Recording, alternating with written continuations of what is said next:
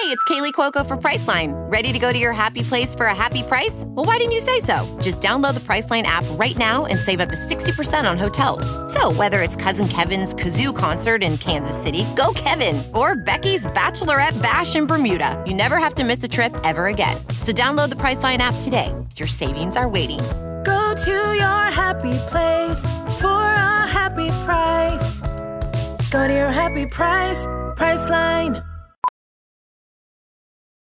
Professional welder Shayna Ford used VR training developed by ForgeFX to hone her skills as a welder. The more time that you spend practicing it, that's what separates a good welder from a great welder. VR training can help students like Shayna repeatedly practice specific skills. Virtual reality definitely helps because the more muscle memory that you have, the smoother your weld is.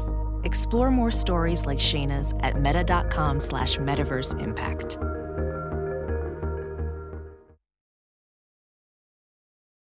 Welcome to Development Hell.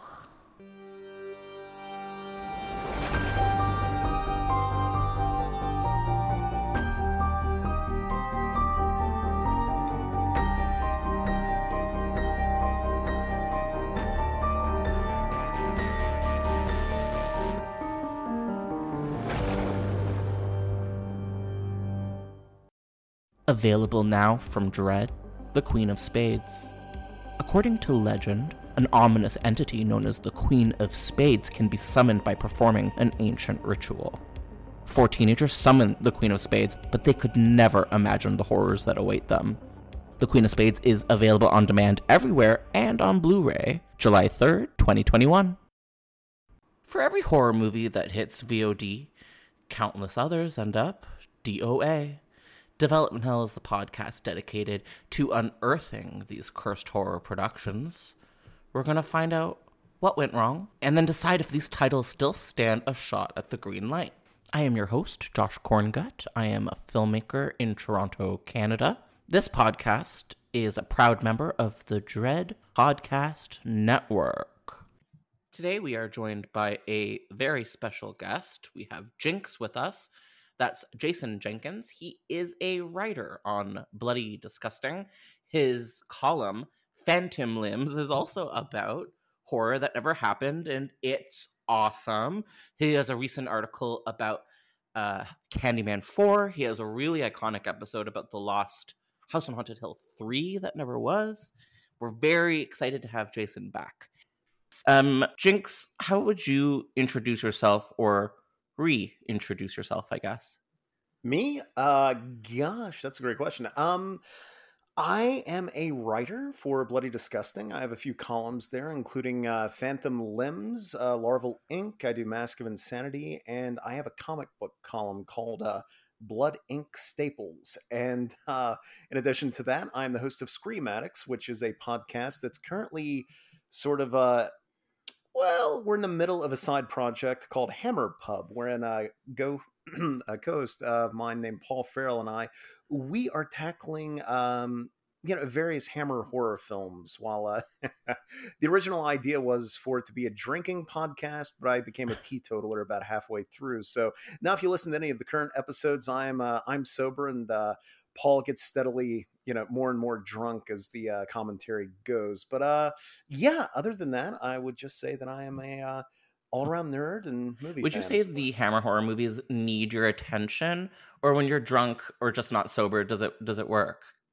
Uh, you know, I think Hammer horror movies are good okay. for any occasion, any age range, really. Well, maybe not some of the 70s movies once they started to dip their toe into sort of grindhouse territory you start getting into more bloodshed and uh, gore and uh-huh. exploitation and nudity and whatnot once you get into the later years but the early stuff like the classic stuff the early uh, you know peter cushing and christopher lee movies i mean throw them on at any point they're good I anytime that.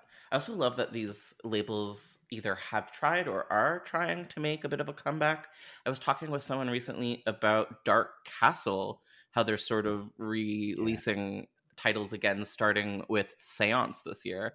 And uh, I love them. And I, I kind of think that there are modern hammer horror in a way. No, I totally see that. Uh, it's funny. I think you and I touched on Dark Castle a little bit during my last uh, appearance here, and I I adore them. I really do. I uh, it was so strange to see during the late 90s early aughts when they were really in their heyday so many people throwing stones at them you know dyed in the horror fans if you were to uh, this was kind of before social media so you would have to hop on the message boards or uh, you know read the letters pages in fangoria to sort of take the temperature and see that most of the fans you know the older fans did not really care for that run of movies. Meanwhile you know, me, I'm in college and I'm grinning ear to ear while watching House on Haunted Hill or 13 Ghosts or any you know, going all the way up through um, probably Orphan. I think Orphan was the last sort of movie that they did before they went the route of like doing some weird Liam Neeson oh, action yeah, they, they jumped and, genre. How dare know, they? It, it's just so bizarre. But yeah, you're right. After uh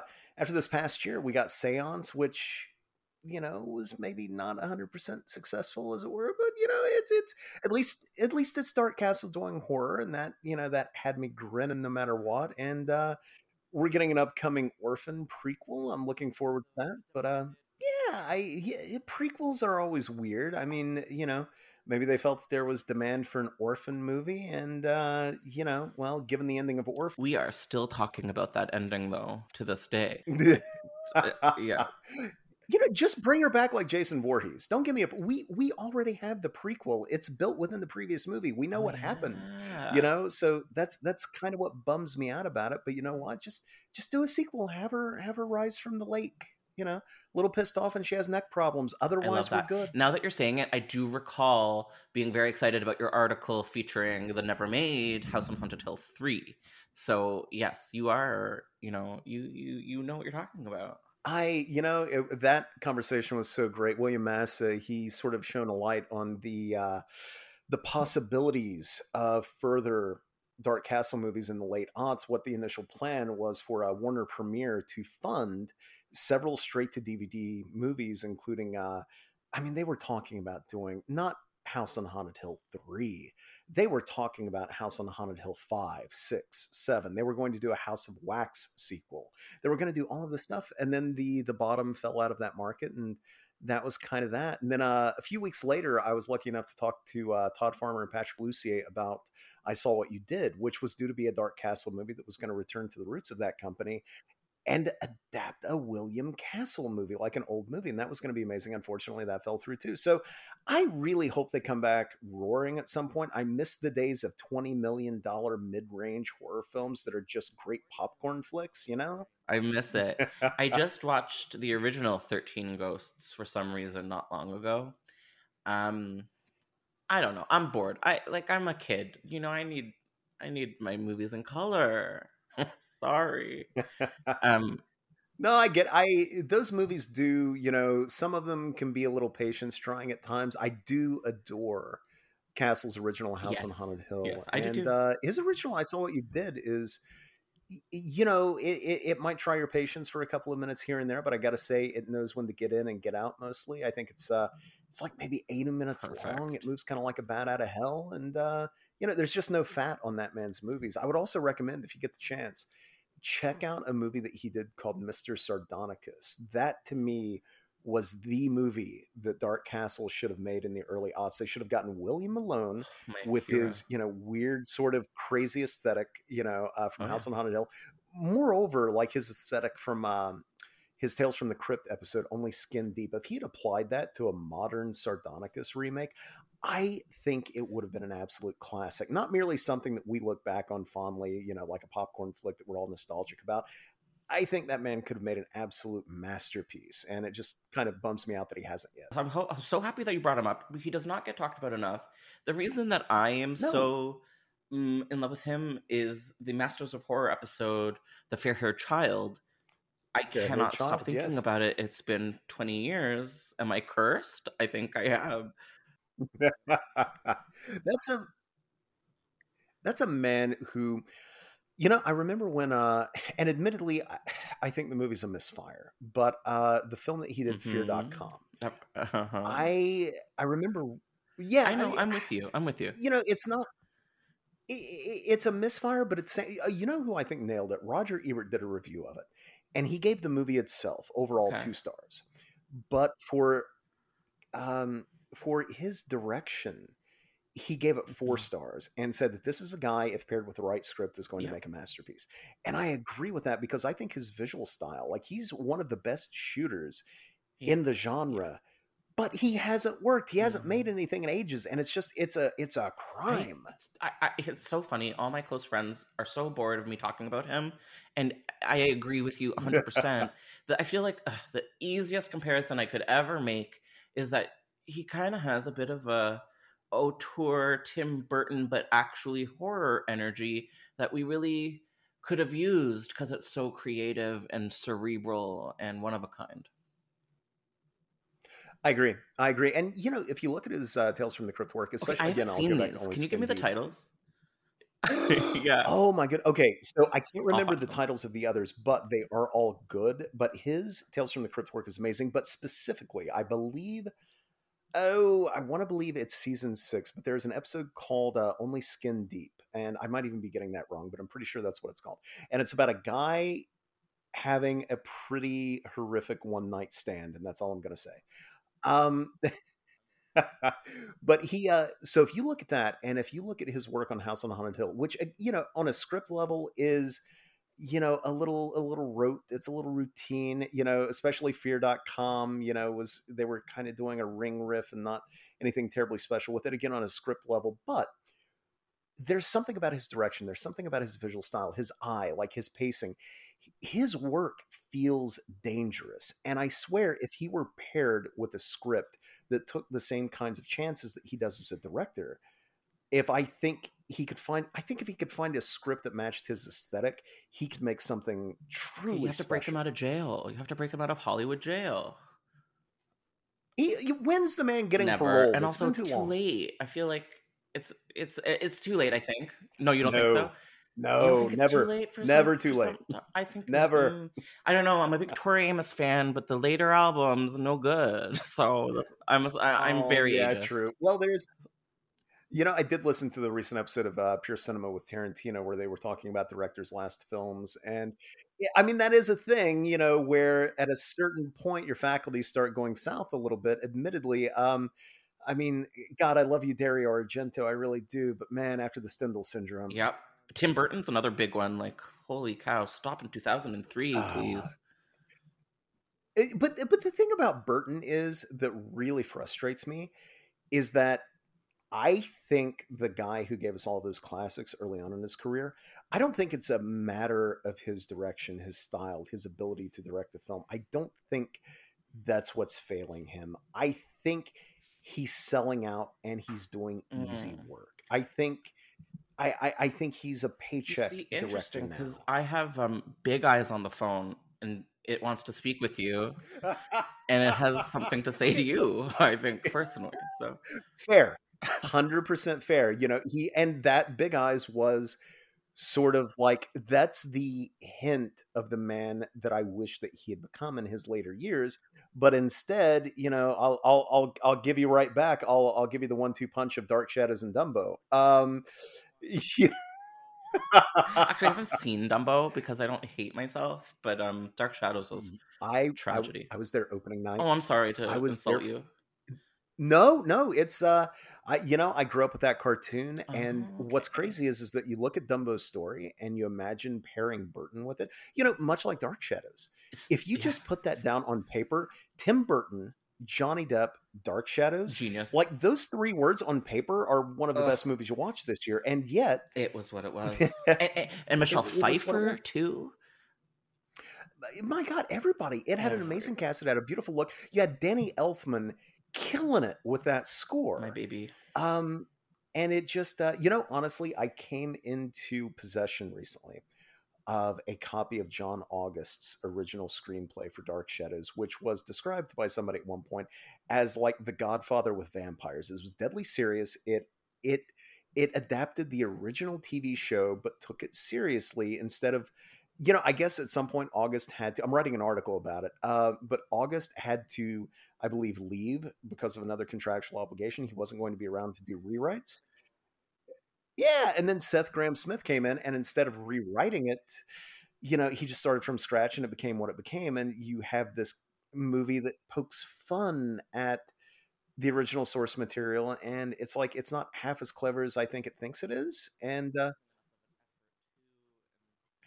I, I love Dark Shadows so much, and not because I've seen a, a, a frame of the original series, because I have not, but but I did catch that 1991 like NBC primetime version that only lasted It's- for one season, and I'm re- that's the best telling of the story. Really because I'm obsessed Yes. with it, and I did, and I only know it because of one friend, and no one else I've ever met has ever seen it, and so I'm just alone with this. But hearing you say that is so comforting. You are you are not alone. I will tell you. Um, I had the experience. I was I think nine or ten at the time when it came out, and it was such. I don't know if NBC thought it was, but just in my own family, because my my folks grew up in you know knowing what it was in the '60s, and so they kind of grew up with it. But it felt like an event. Oh, yeah. This show, so I was there first night watching the pilot, loving it. I was there every week. It- the damn thing kept getting preempted by uh, constant news updates The war. about the Iraq I War. know, I've, I've And that's- I know it's terrible. It, and it would happen in the middle of the show. So you could literally be halfway through, and then you know uh, Barnabas yelling "Willie," you know, and then uh, cut to, cut to Tom Brokaw or something talking about how we're fucking up in the Middle East. Um, it does you work know- if you think about it really hard, but but not not enough. Okay, I love But it's, that. uh, yeah, the original show I did wind up uh, loving through watching the reruns that would play on sci-fi in the early 90s but i gotta tell you out of and i surely have not watched all 1100 episodes of the original show but Mm.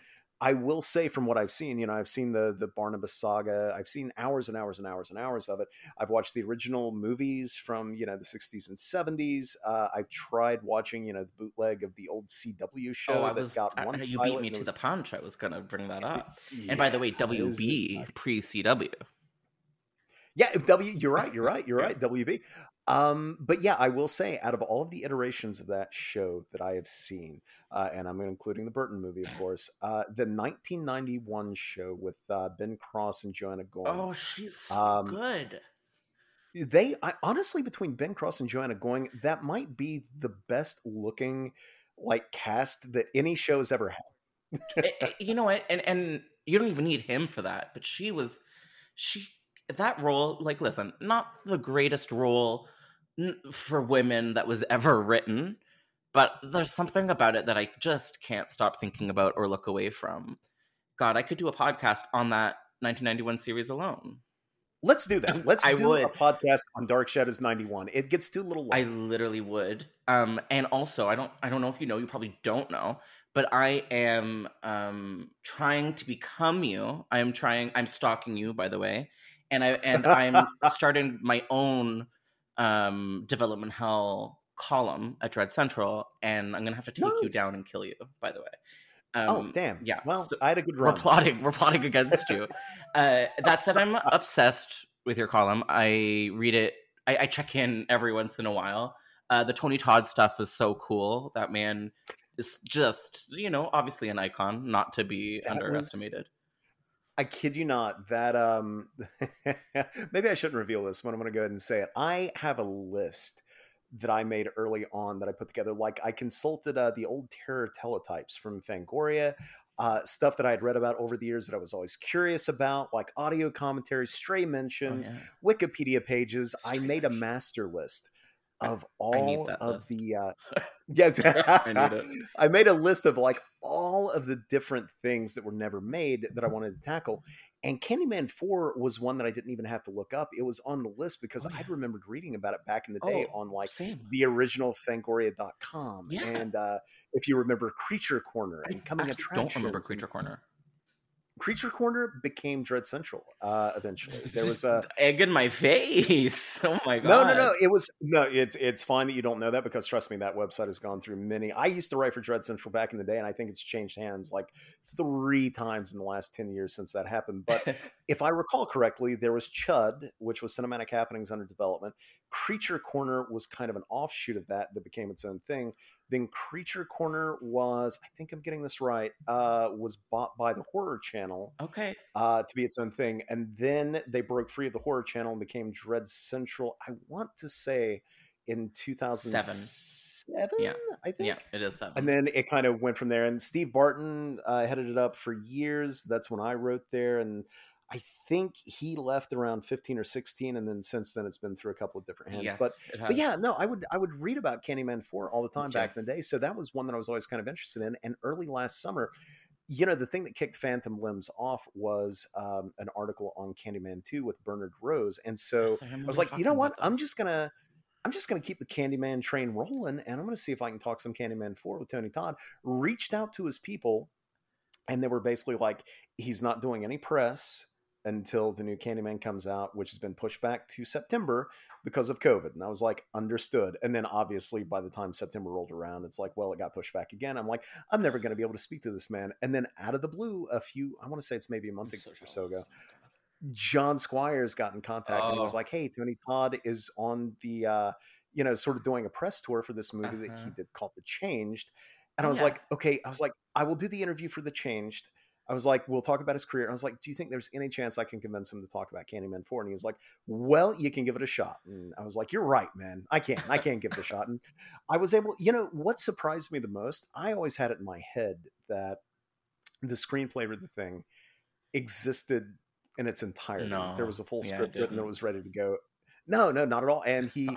you know, he basically provided like these these things that I had already heard, and then a handful of other things that hadn't been out I there. But saw. otherwise, you know, he was like, "That's it." He's like, "That's as far as we got." It was basically just a story, and I was like, "No, Tony Todd, tell me more." I you know. It's it, it just has I remember like in 2004 when I heard about it, the log line or just the premise is everything that I've ever wanted, which is just snowy Candyman. Also make it a private school in New England, hopefully with a lot of girls. Like that's everything for me.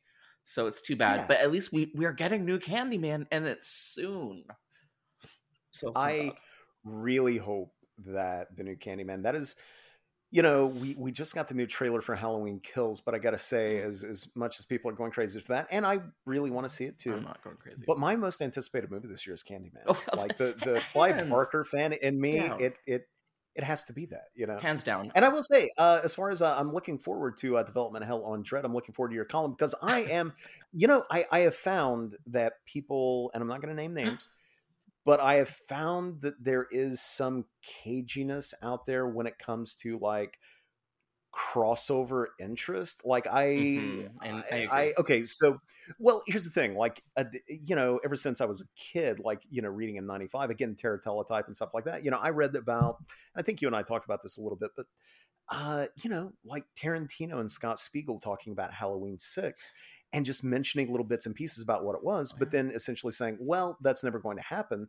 And you know, as a kid, I'm like, "Well, at least tell me what it was going to be Yeah, if I'm not and- going to get it. Why you can't just tease me like that?" So Mhm. you know, when you would get documentaries like uh was it Steven Scarlato's uh Jodorowsky's Dune, I was like an entire documentary based on one of these. Like that's amazing. Yeah. And then you got the guy who did uh oh, was it the Death and Life of Su- No, that's not what it was called. I'm sorry. Um Superman Lives. Um, you know, talking about the Tim Burton movie. There was an entire documentary. Oh, right, about the based on Nicolas the Cage Nicolas Tim Cage Burton version. Right. Yes, yeah, yeah, yeah.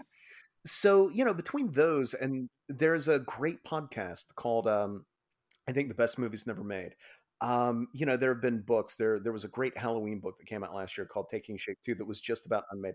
Um uh I believe it's Joshua Hull just had a book came out that came out called uh The 50 Best Movies Never Made. There's another book coming out later this year that is all about unmade horror films. And to me like and like yeah yeah and like i said like no no no no no here's why i there was and i'm not going to name names but there was so i did a couple of columns last year and there was crossover with some material that somebody else had covered elsewhere Like And they got ever me- been written. Sorry to interrupt. Exactly. And there, so there was kind of this feeling they were like, hey, you did a great job with that, blah, blah, blah. Nice. And I'm like, oh, well, hey, thank you very much. I really appreciate it. And they were like, yeah, you know, but, you know, I we were kind of covering this first. And it's like, what?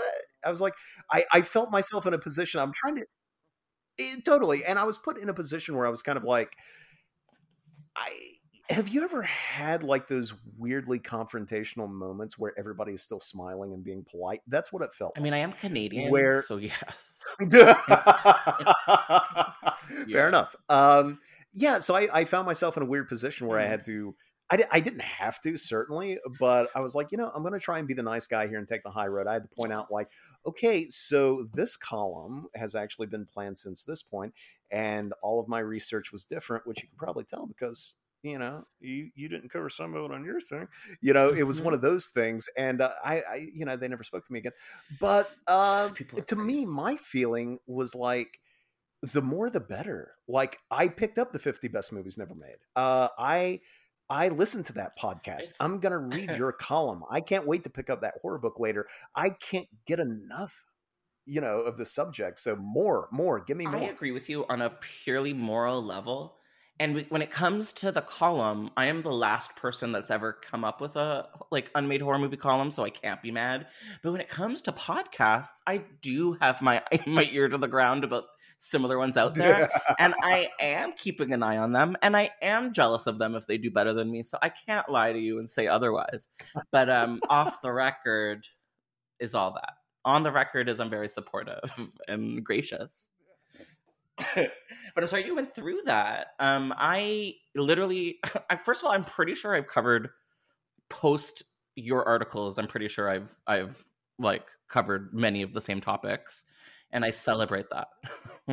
and no i that's the thing is like that's kind of the feeling that i was getting from this other person was like well i already covered it so you know and then you covered it so that's kind of weird that we both covered it. i'm thinking like one number one you don't own this but number two your article reveals things that mine didn't and my article reveals things that yours didn't and so now fans get to discover both things you know? So if you're going to do like a podcast like i would invite you to please like and i'm not just talking about you i'm talking about anybody out there like please use those other titles because you're going to have an opinion you're going to have a perspective and you might be able to dig up info that i was never able to and you know more to me is is only ever going to be better when it comes to that yeah, especially in this in this community of horror.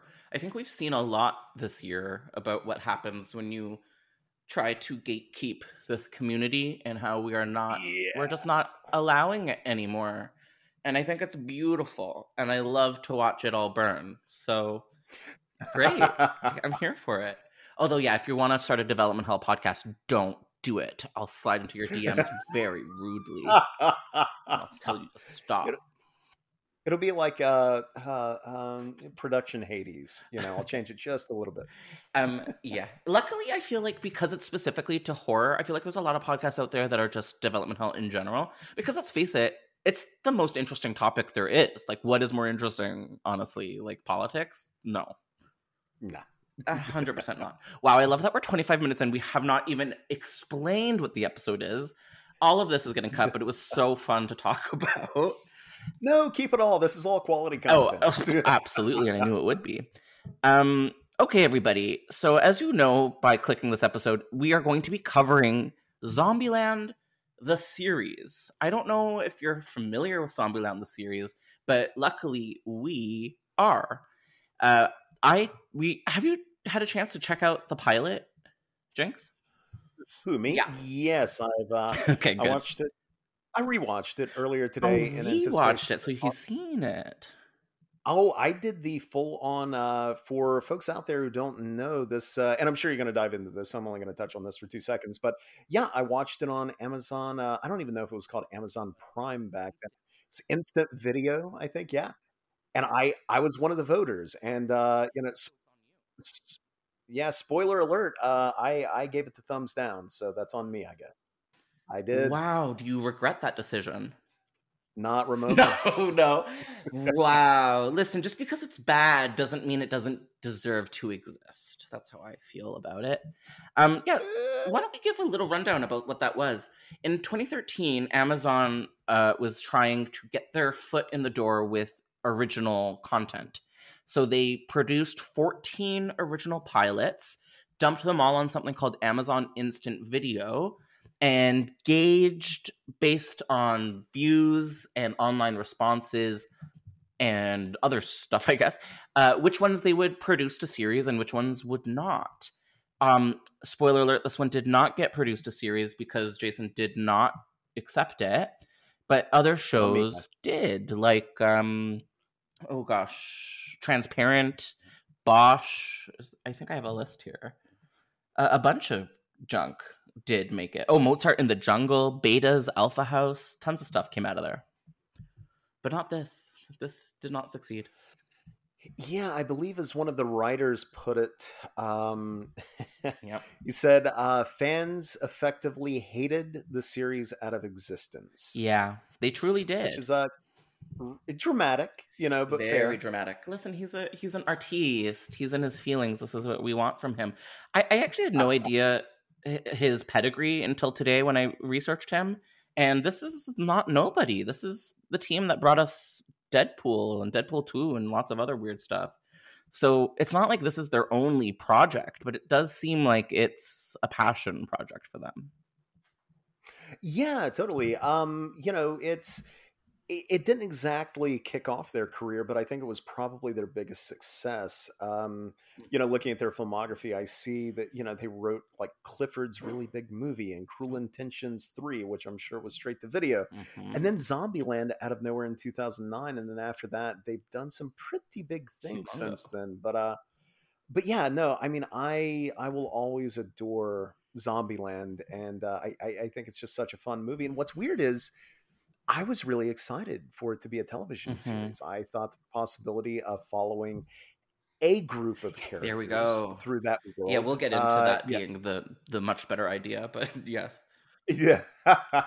um, but you know, I especially from that. Here's the thing: when you look at the pedigree behind the uh, the pilot for that TV show, you had the writers of the original movie writing the pilot. They would go on to do Deadpool, Deadpool two, um, cough, Zombieland, double tap, cough. Oh my god, I Um, just saw that today. Keep going. It, it was directed by Eli Craig, who did uh, Tucker and Dale versus Evil. You know, who is Oh. that is a great pairing of filmmaker to material. very good. Um, and I'm going to go ahead and say something pretty controversial here. So, the actors themselves, hear me out. I don't think the cast itself is bad. I think all of the actors are probably pretty solid performers. I think the problem is is that the characters even after one movie had already become so iconic Very. that it's hard to imagine anybody else in those roles, Yeah. especially when you have actors who are sort of obliged to try to mimic. The, I mean, the guy who does Tallahassee, God bless him, like his. I looking at the, you know, I hated the pilot Mhm. when it came out in 2013. I really did. Watching it again, I realized that nobody is terrible in it. Even the guy who plays Tallahassee, and I did not not look up his name, but um his comedic timing is not bad but the problem is is that you see a guy not inhabiting a character and making it his own you see a guy trying to do a riff on woody harrelson's character from the previous movie you see a guy Mhm. trying to do jesse eisenberg you I, see I think it's you half, know- and it's almost worse. It's like they're half yeah in debt to these other actors, but they're also kind of they're also kind of trying to make it their own, and it's it's a mess. Yep. And it doesn't. But here's the thing I think you could have called those characters anything else and just understand that they're riffs Yeah, on the, the characters same archetype, even whatever. Eh, totally. That's what it felt totally. like, other than the fact that they had the same names. That's it. That's entirely it. Eh, they were asking us to believe that this is an extension of the movie and the characters that we love. Whereas instead, if they just said, look, it's called Zombieland, you know what you're in for. Here's a group of new characters, and we're off. I think the pilot, if you left it exact, and I'm not saying that the pilot doesn't have other major issues, it surely does. Great. But if you had just done that, I think that would make the pilot so much more watchable. Yeah, I didn't hate it, even though it was terrible. So like my my like response to it is that the writing was really really bad, but sometimes very very good, and it's a shame that it couldn't come into its own because I feel like it really had a it had the potential to do that. Why is everyone's hair so clean in this franchise? Always, it drives me Why does mental. why does Tallahassee have hair? You know, like it's Mhm. uh oh yeah, and plus truly. What's crazy is is that there are moments. I swear, I think the pilot was culled from ideas that they had from writing a sequel script that wasn't made initially. Because you have that opening scene where, which is wonderfully staged with the two office workers, and you have all of the zombie mayhem and going really good on. cameo actors background. too. Um, can you Yeah, tell us who they are? Because I could not, but I can tell you what they're in. No, I can't. I uh no no no. I and I've seen it twice now. I should have noticed, but uh yeah. So the the the okay. So at the beginning we have two um like office workers. We have like a middle aged gay man and like a middle aged uh, white woman, and they're just having like a really casual, funny conversation. And of course, it's interrupted by zombies. But she is the lead from I'm I'm pretty sure 90210, the original. I think that's Kelly or something like that. Really, I, I had no definitely idea. Definitely, I'm almost sort of sure and the other guy is famous. He was on Friends, and he is now like a lead gay character on Grace and Frankie. So he's like a Hollywood staple. I had n- no idea. I recognized him vaguely. I yeah. had no idea that was Kelly. That's amazing to me. Um, but yeah, you know, when eh, so that scene is very well staged. It's funny watching them carry out this banal conversation about how the guy's lactose intolerant. In the yeah. background, you have a guy chainsawing zombies to death. You have people on fire running around, all sorts of mayhem, and then you have, you know, a guy who's taken their lunch order, wheel the cart in, and you can tell. Oh my goodness! Sorry, that, puppy. oh no, you're good. Hello, puppy. Uh, but you can tell in that moment that uh, this is supposed to be the big reveal for Tallahassee, but it only works as a big reveal if it had been Woody Harrelson. As it is, it's just some random dude. You know, we have no idea who it is. We, are kind of supposed to know who it is, but we're not. Okay, spoiler alert. Don't know why I'm still saying that. It's 2021. I I had seen Zombieland, I think, in like 2009, and I hadn't seen it again until today. And I so I kind of was completely going in blind with all of the stuff, and I started with the pilot. So it's almost like I'd never seen Zombieland before, and I started with watching the pilot, which honestly is probably the best bet if you want to enjoy this pilot, because you you do lose all of that confusing baggage that you're, I think, addressing, especially with that weird opening scene. Yeah, absolutely. I uh that would probably be best because you know yeah. watching that original movie and then having because you know, for any number of reasons definitely because the cast is not quite there as far as being able to fully inhabit those characters and make us forget about the other actors that we love the budget isn't quite there to realize the world and uh you know, I just maybe part of it is just my own nostalgia for it is why I disliked the pilot so much initially because I I adore that first movie. I I remember it's great opening night at my movie theater uh, when when that movie came out. I think there was like a seven or eight o'clock premiere. I organized a zombie walk from the local mall. Everyone, I think we wound up. I mean, and keep in mind, this is a relatively small town in eastern Kentucky, and there were like 65 people who showed up in makeup, and I led them through the mall concourse with a bullhorn leading them on as they're shambling and growling and doing their best Shaun of the Dead, you know, led them out of the mall, you know, across the parking lot under this uh, sort of overpass and to the movie theater into the lobby, scaring the living hell out of uh, all the patrons who were there to see other movies. yeah. And everybody participated, got like, uh, I want to say like a junior popcorn and a pass to see the movie for free. and it was, uh, it's easily one of the coolest things that I ever did. So Zombieland has this weird sort of uh, I have a weird love for it beyond how good the movie itself is. And you know, so I think I took a lot of that and it became a prejudice toward that pilot. Mm-hmm. And you're right, like uh you know, watching it again today with that distance and kind of my expectations in check, it's not terrible. It's not mm-hmm. the worst thing I've ever seen. No, no, it's it just, is, uh, but it's also not. it is the worst thing I've ever seen, but it's also kind of good. You know, that's fair. It's that's both. fair. It, it, exists in a weird spot. It, it, it, truly does, which is called 2013. What a weird time. Yeah, especially for you know, I felt like this approach to uh you know horror TV adaptations was a little outdated. It felt a little 80s and 90s oh, to me. I love where, that you're transitioning you know, us so seamlessly. Yeah, well, uh, yes, I want to talk yeah. to you. I'm just gonna I'm just gonna rudely interrupt, and I the one of the reasons I'm excited about this episode is so that we can have a quick kiki about other horror TV adaptations throughout the years because there's so many strange ones. Some of which I didn't even realize exist. Hello, Poltergeist: The Legacy. Can't wait to talk about that.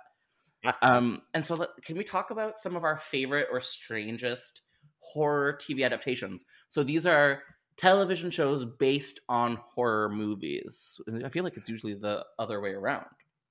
Yeah, absolutely. I um yeah, it is where You know, with the the '90s shows and that earlier approach, it seemed like, well, let's do the movie, but just on television, and so let's keep all the characters, but recast and blah blah blah. Mhm. And now it seems like what people do. You know, it's more like, well, it can be an extension. We can do a shared universe. It can exist within the world of the movies, but be its own thing. Mhm. Um, and it feels like with 2013, you know, it feels like Zombieland should have been leaning toward that, but Uh-huh. you're right. You know, it, instead, it does kind of the older style thing, and I think that's part of the reason it kind of failed. But looking back at, you know, I, I, there are still TV shows from back in the 80s and 90s that didn't quite do that and tried to do their own thing. Like, uh, you know, I'm looking at your list here. Freddy's Nightmares yeah. was definitely meant to be in the world of the films, I guess, if only by virtue of the fact that Robert Englund was playing Freddy Krueger again. But otherwise, it's kind of an anthology show. Same thing with Friday the 13th, you know, also kind of an anthology. Can I just tell you what my impression, and you can tell me how much I have right?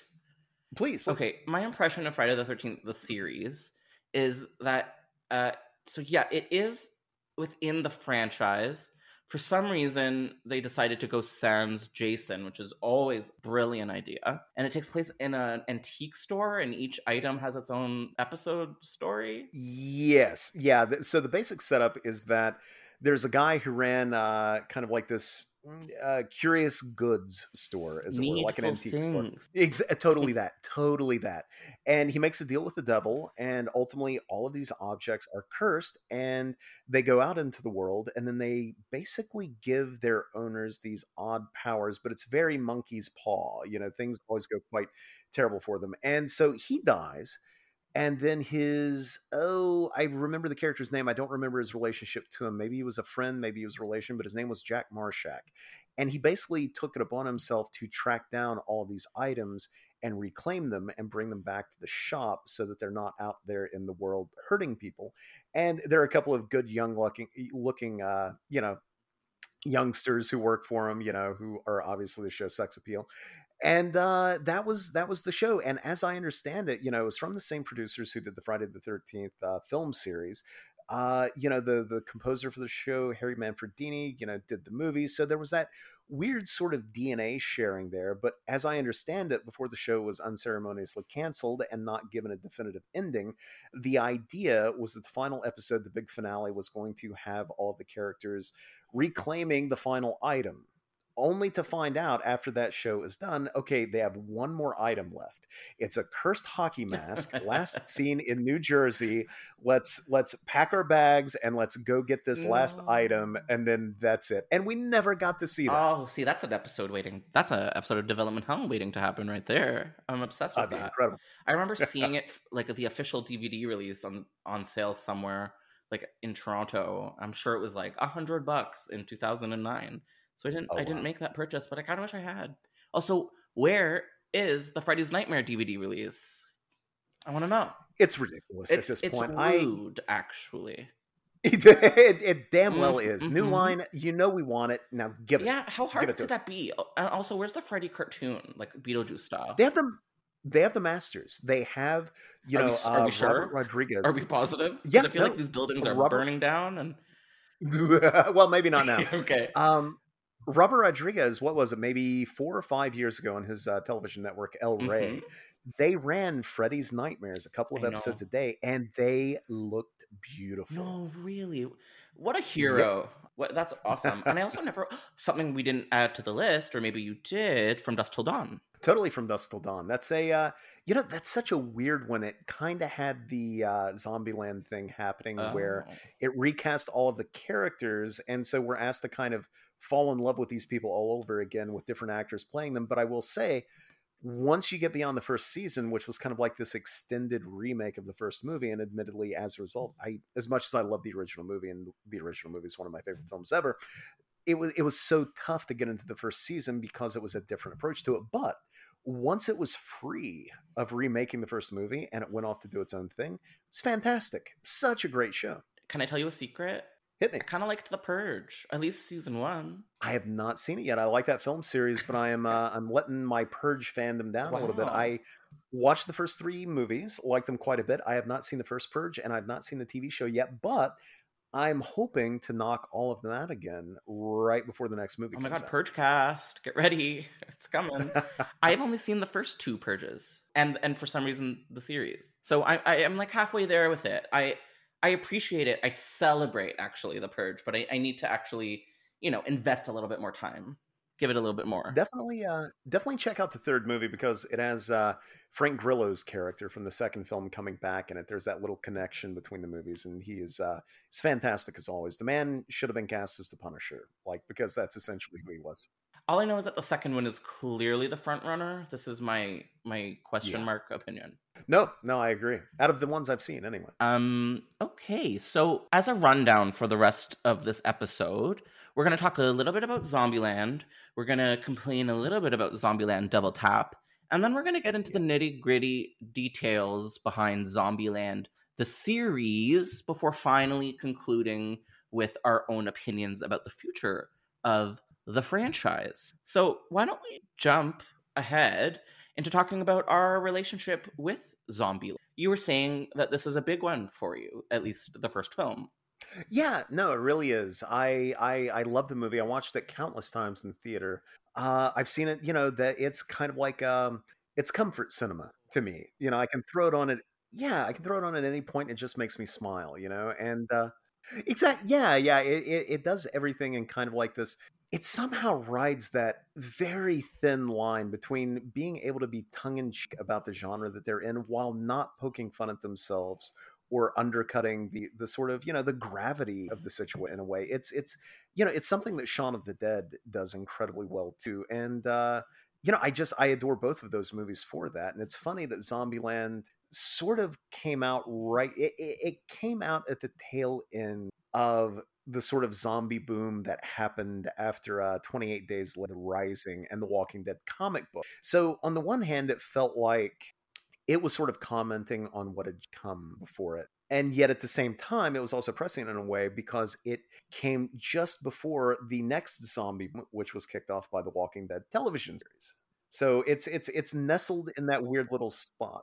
And it feels like, you know, yeah, if it had if it had come out maybe a year or two before or a year or two after, I feel like it would have been, you know, pretty rude in a health series where we would be getting sequels every three years as it is, it just kind of stood for the longest time as this lone gem. And I got to say, you know, I'm one of the guys who wanted to see what a TV show would look like. Mhm. So I guess I'm partially to blame. I'm the guy who wanted to see a sequel for the longest Oh, time. Guys, you? hey, God. Wait, yeah, sorry. I was the, I was the guy. Give me more. Give me leave. more. Give me more. And then they gave me they gave me more, and I was like, yeah. whoops. They really did their My bad. best. And I think maybe the first film is just sort of lightning in a bottle. It just Yeah. it had the right people at the right time with this really good mixture of of horror and humor. I'm uh producers tell me like do not touch horror comedy. Like, we cannot sell that.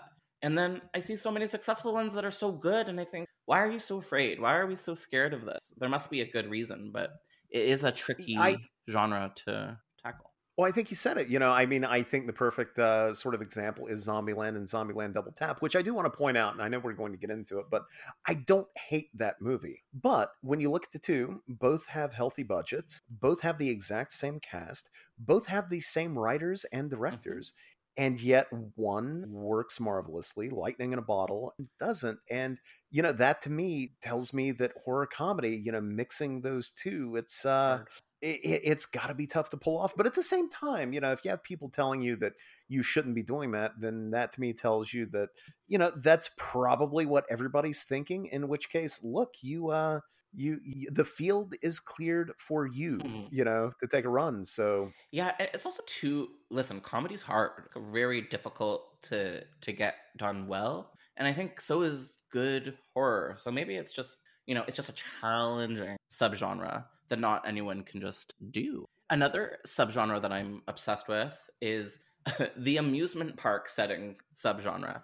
Um, I, there are so many good horror movies, or even not horror movies, that take place in amusement parks, and I kind of want to just like run. I, I actually this off of the outline, so you're in the dark right now. But oh no, some of my favorites include um, the Way Way Back from a few years back with the, Oh, the nice. water slide film. Love it. Um, and obviously the Funhouse was a good time. The Tobe Hooper m- moment. Is there anything that you can think of? Is there any like amusement park movies sh- subgenre that like come to mind? You know what's funny is that before Zombieland came out, I was wondering if it was some sort of weird companion movie or sequel to Adventureland Okay. Wow. by virtue of Jesse Eisenberg being in it. You know, yes, like it feels maybe. so funny, and and I've seen both in act, same era, same everything. I, I feel like Same era, same leads. uh, The titles are wait, wait, similar. was Emma Stone in that too? Uh, I I mean, think she was she in it. I might as it was, well have uh, been, right? Like, might, like, Kristen you Stewart. might, oh, Kristen Stewart, same thing. No offense. 2009, they were They were- interchangeable. then. and listen, wow, they both really pulled through. Same with this entire cast of Zombieland. Like these are now prestige, like Hollywood staples, and I'm talking about Amber Heard, Ah, yes. who who has a a brief but memorable appearance in this yeah, movie. she's um. I am much like everybody. When a woman makes an accusation like this, you take it very seriously. And so she, you know, when when she, you know, made the claims against Depp, it's like, oh my God, he's a comparable. That poor woman. And then those audio tapes were released, and then those picture pictures were released, and you know, she had played victim up until that point. Kind of left all of the other stuff out while playing victim, and then, uh, you know, so I had some weird flashbacks so when uh when when all of that came out like the audio tapes and stuff i i turned pretty quickly yeah, I mean it's it's uh, messy, messy, regard. messy. i honestly i think the truth is somewhere in between i think they were both probably just terrible for. Oh, and, and or perfect because they do both seem truly chaotic. Two chaotic evils are not good in the same room. So just you know damn it johnny depp get back with winona ryder get sane again amber is do your thing that wherever? Because I don't think that's that would help. I don't know. I don't know. they seemed happier back then They I did. I love I love her still, but I don't know if she's like my pinnacle for stability. well Big again that's uh you know that's uh that, maybe they can make it work together Maybe you know? will. They'll they'll they'll casually give each other tattoos in hotel rooms. yeah exactly. I feel like that's what he likes doing.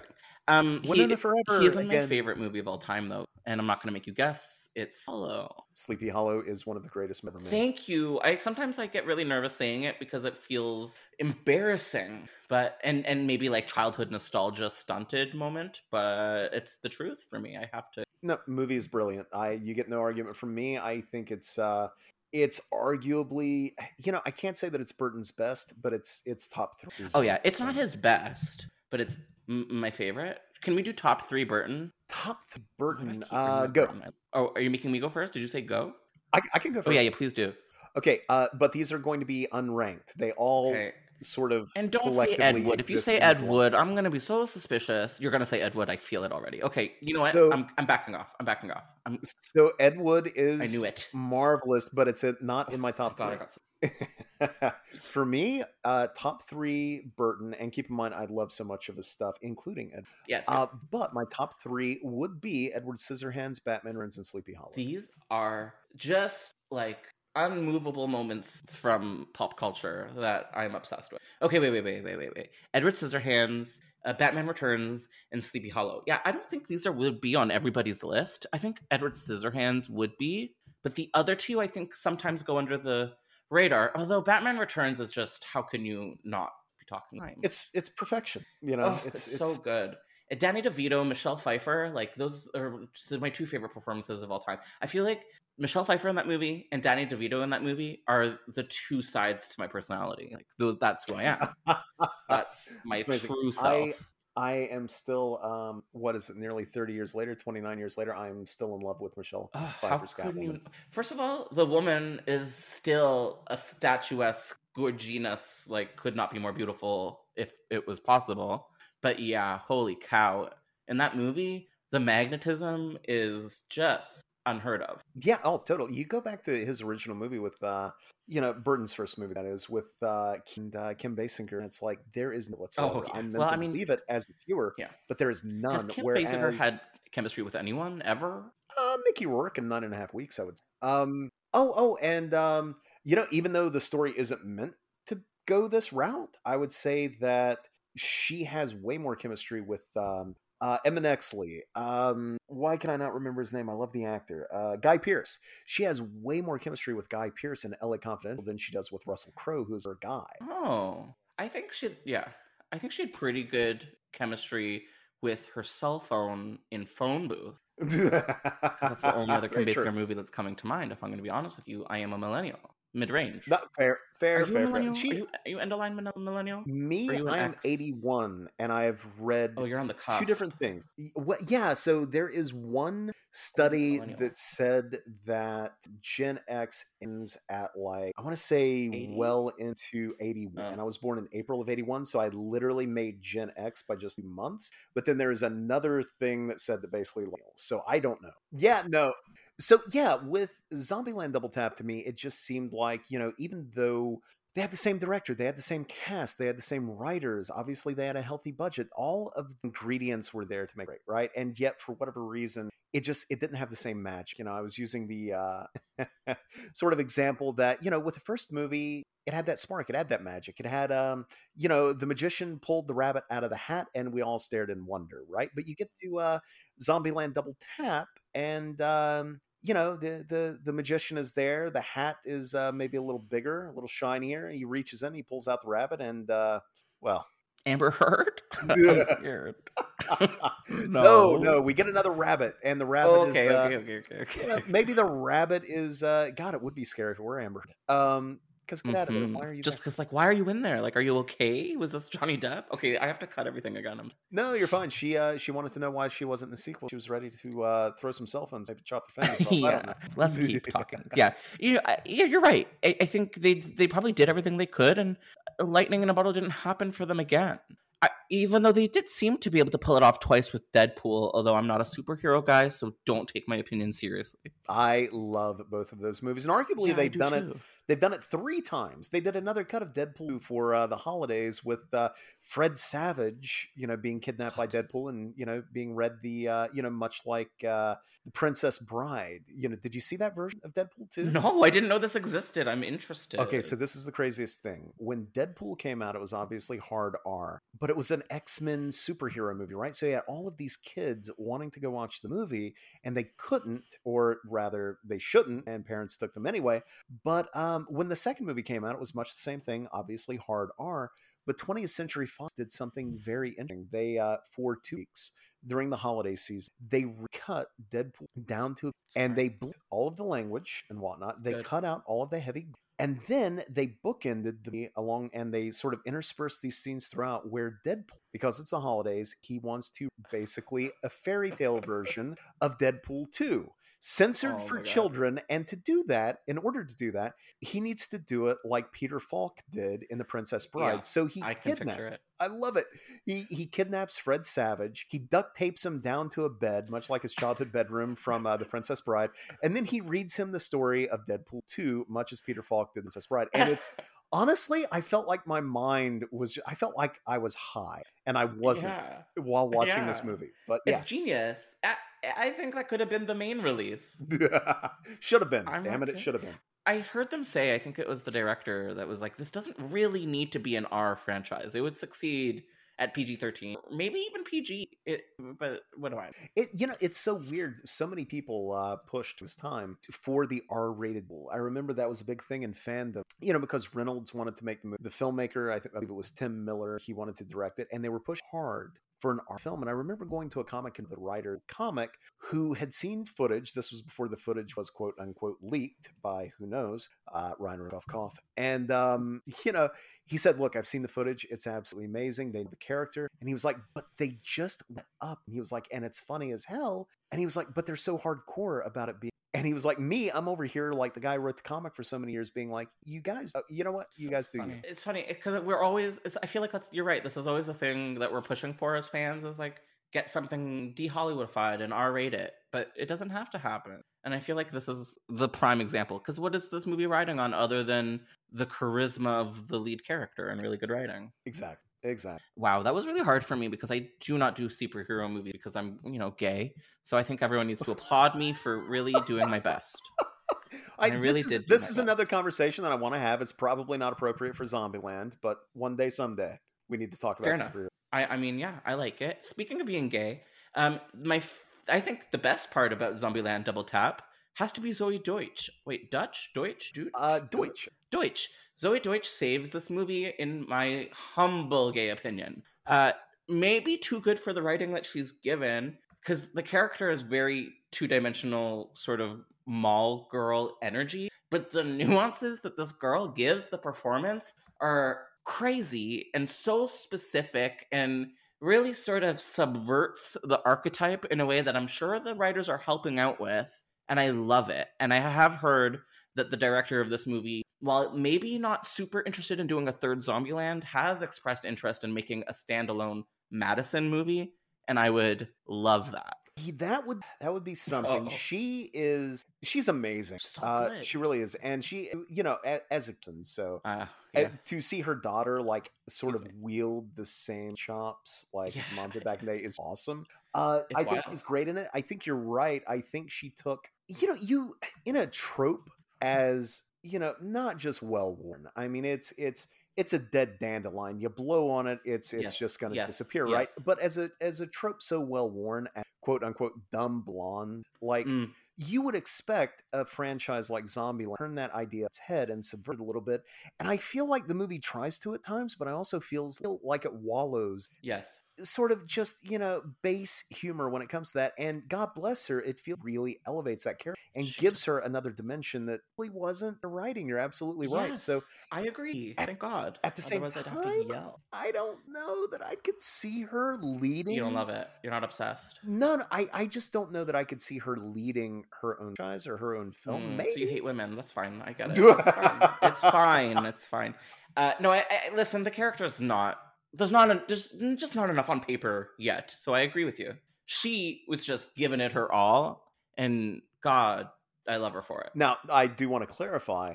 I am all about Zoey Deutch getting her own franchise. I just don't know that I want it to be Madison. You know, like No, I, I I agree. Although I love the jokes about her living in the Pinkberry fridge in the mall. Yeah, ex- that's probably the funniest part of the, the movie. that is her one. Uh, that's her one rule, right? Like Columbus. yeah, yeah, yeah. I the other rules do. They live in the fridge. I loved her. I loved, and I loved how. Yes, the, yeah. The movie itself was not subverting her well enough. She was smart, or she should have been quite smart, and we saw glimpses of this. But at the uh, yeah, the movie did not respect her enough to actually go deep enough into her character for us to, to know what was up. I agree. Yeah, and which is a shame because again, she winds up being the breakout. Oh, easy. Did you watch The Politician? I feel like straight people didn't, so don't be sad if you didn't. No, I didn't. I haven't even. Oh, it's I think the first Ryan Murphy Netflix original series. Um, there's two seasons of it, and she's in it, and she's really spectacular.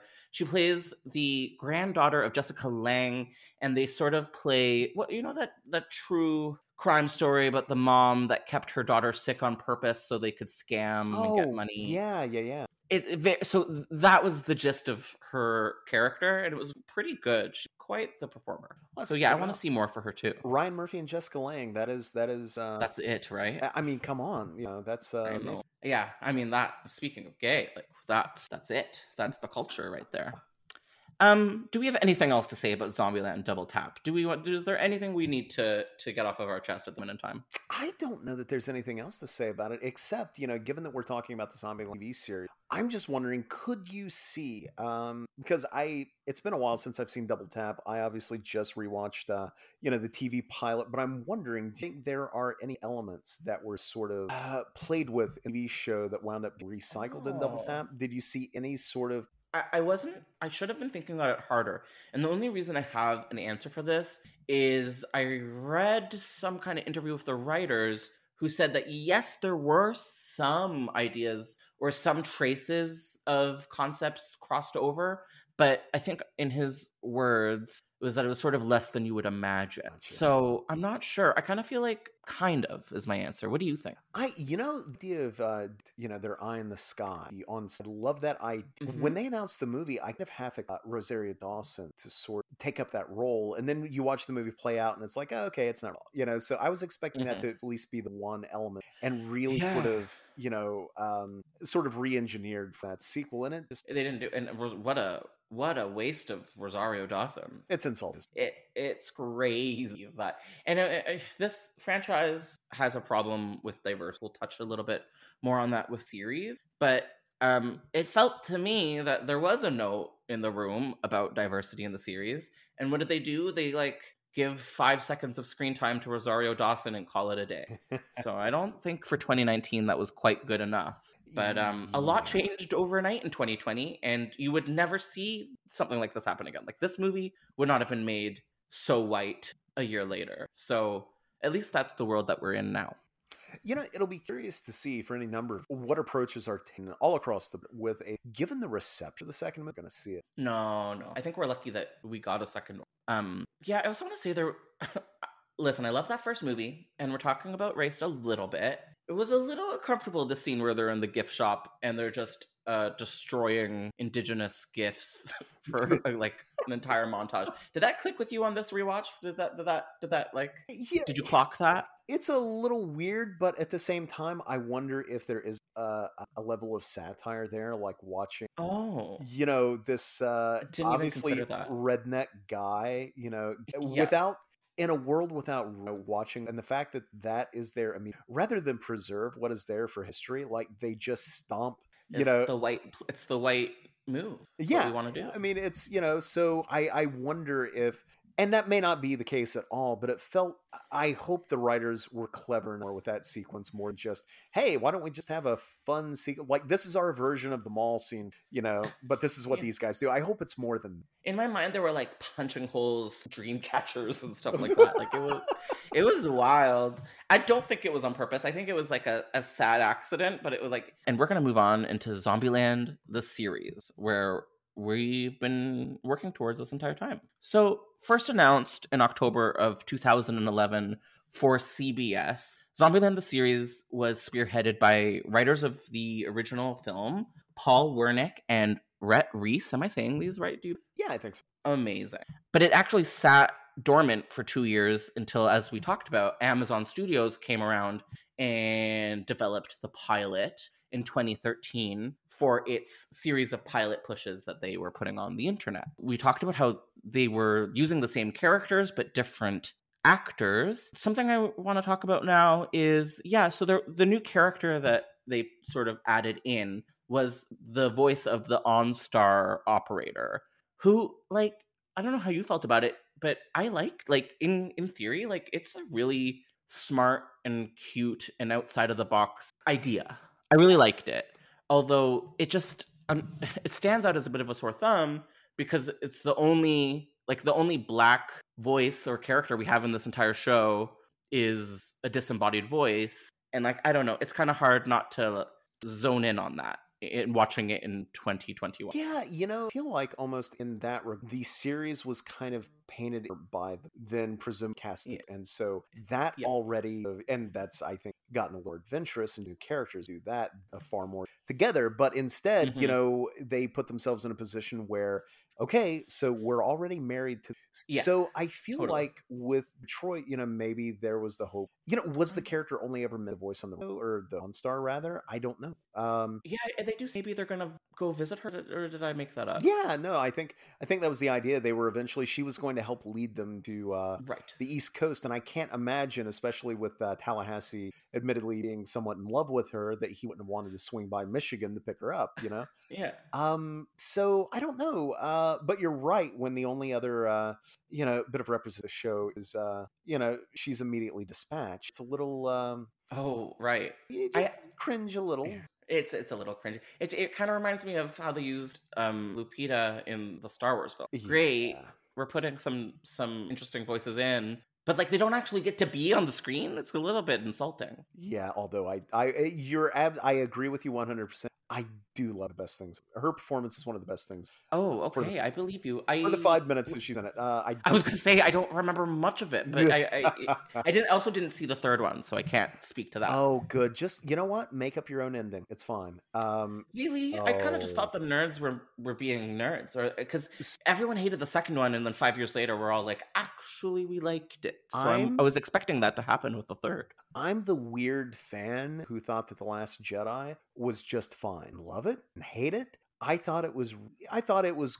It was perfectly fine. I Russia love- didn't influence your opinion on it. No, not at all. And I I I love Rian Johnson. I thought Oh, I mean, me too. Did you hear about the Russian conspiracy about that film? No, no, no. Oh, there was a conspiracy. I believe I, this may be true that for some reason or, or another, there was like a fake news campaign against it to make people to make it seem like it wasn't a success. I can't. You know what? I don't have anything to back this up.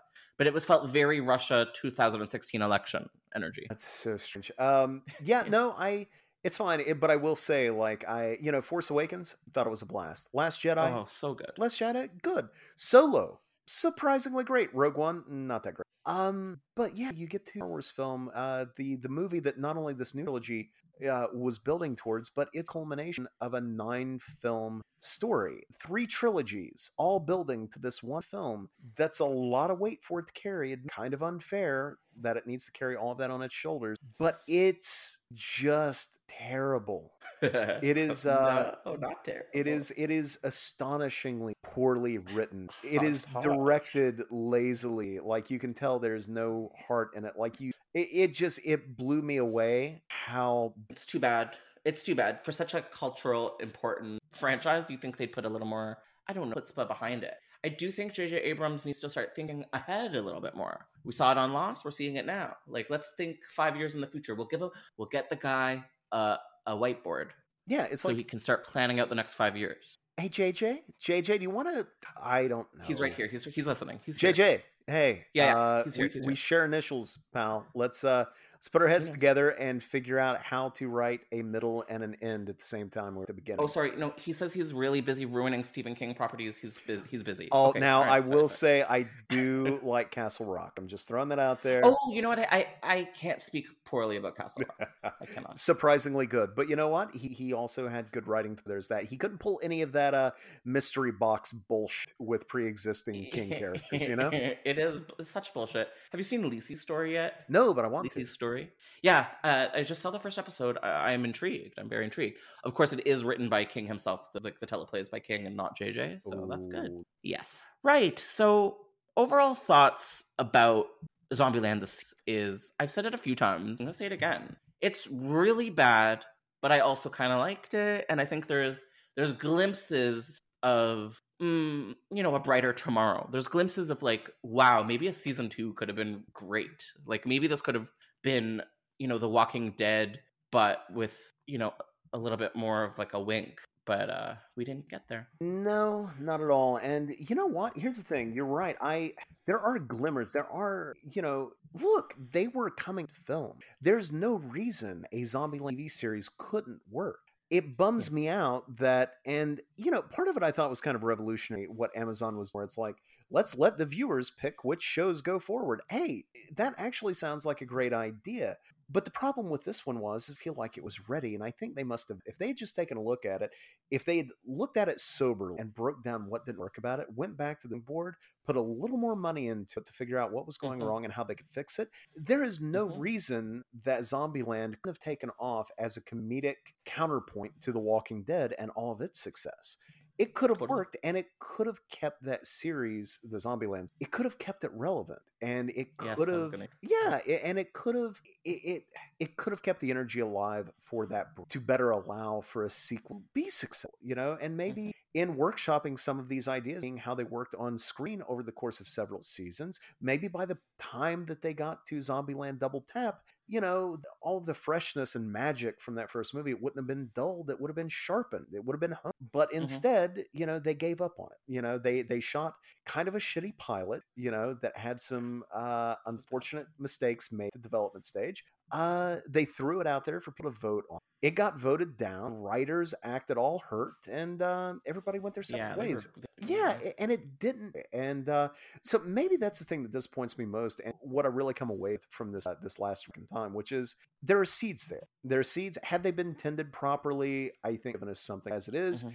it's always going to stand as kind of such a perfect choice for development hell the podcast and i appreciate you pushing us in this direction um do you think that there is a future for this franchise in some capacity there's two questions here do you think there is a future and do you want there to be for Zombieland. Um, Yeah. You know what? I would like nothing more than for uh, what are we at now? Let's say eight years from you know, get the gang back together, see where those characters are. I would like nothing more to walk into Zombieland triple threat, let's say, or Cute. something, you know, Love it already. Love it already. and for it to just for it to be fantastic. I, you know, to get back some of that magic, do something, wow audiences all over. I would be all about it. What I don't want is another double tap. What I don't want is another team that's kind of misfire. I, I, if they try it, they gotta try to park. What's the point? I agree. And I think, yeah, it, right now it's kind of hard to imagine, but I think you're right. Now, unfortunately, we would need some time before it came back to really, uh, for it to deserve the space. Yeah, we're a little. Even the last time around, I think the space is what kind of stood in its way. the the space you're absolutely right the space hurt the first time around we were you know what they just need to listen to us this is a relationship between us the fans and you know the the the zombieland franchise we asked for more we didn't get it and so by the time we did get it Done. and it yeah. was uh we Although I think we would have been, if it had been better, have sunk back into it. I don't think it was a flop financially. I think it actually did okay. did it okay Yeah, and I think it got mediocre re- reviews, if not actually semi good reviews. But there's just no question that it doesn't capture what the first movie captured. Like that scene where they where they um they con the, the girls con the boys and you like you really emotionally believe that she's been bitten and that he has to kill her and she gets the gun. Do you know what I'm talking about uh, with in the very first film? oh yeah yeah yeah, yeah. And like that's the kind of magic that they just, you know, it's hard to recapture because it's so good. Yeah, I agree, and it's you know I. Like I said, I, I, I. If honestly, who are we? They can make a Zombieland movie tomorrow and I'd go see it. Like Yep. they could make three or four or five more pretty lousy, and we're still gonna go watch because Mhm. of all of the goodwill. As of yesterday, I wouldn't have, but as of today, absolutely yes. It's just yeah, since 2009. I had no idea. I totally forgot. yeah. So, But- so as it is, I do. I want more. Yes, with Mm-hmm. reservations. But uh, do I expect we'll get more? No. I think we have a question mark. It'll be to see. If we do, I think it is going to be very Yeah. Or maybe a TV series in 30 years. Who knows? It's Zombieland. You just never know. That's the, that's the tagline to Zombieland. You never know. rule number ninety nine. Yeah, just never don't know. know. You just never know. hey, Jinx, where can people find you on the internet? Oh, uh, so you can find my writing on Bloody Disgusting. Uh, you can listen to my podcast on Apple or honestly any of your favorite uh, podcasts, as it were. Uh, you can, or just go to screamaddicts.com. Um, if you want to find me on Twitter, uh, I'm, I'm usually writing all sorts of interesting things on there these days. Uh, you can find me there uh, at Jinx1981, J I X 19, and uh, or you can find me at Scream Addicts. That's at Scream. And uh, otherwise, I, I Yeah, and you can find all of those links to get to Jinx in our show notes.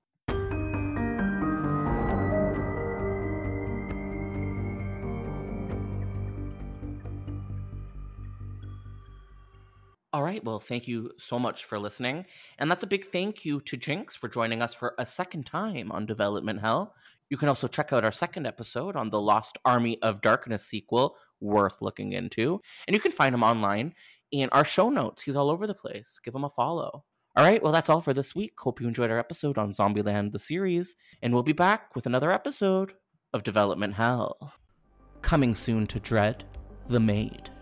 Joy is the new maid of a royal house, whose previous maid disappeared under mysterious circumstances and is now haunting and terrorizing the family. Joy works to uncover the reason behind the former maid's disappearance. The Maid will be made available on demand everywhere July 20, 2021, and on Blu ray August 17th, 2021.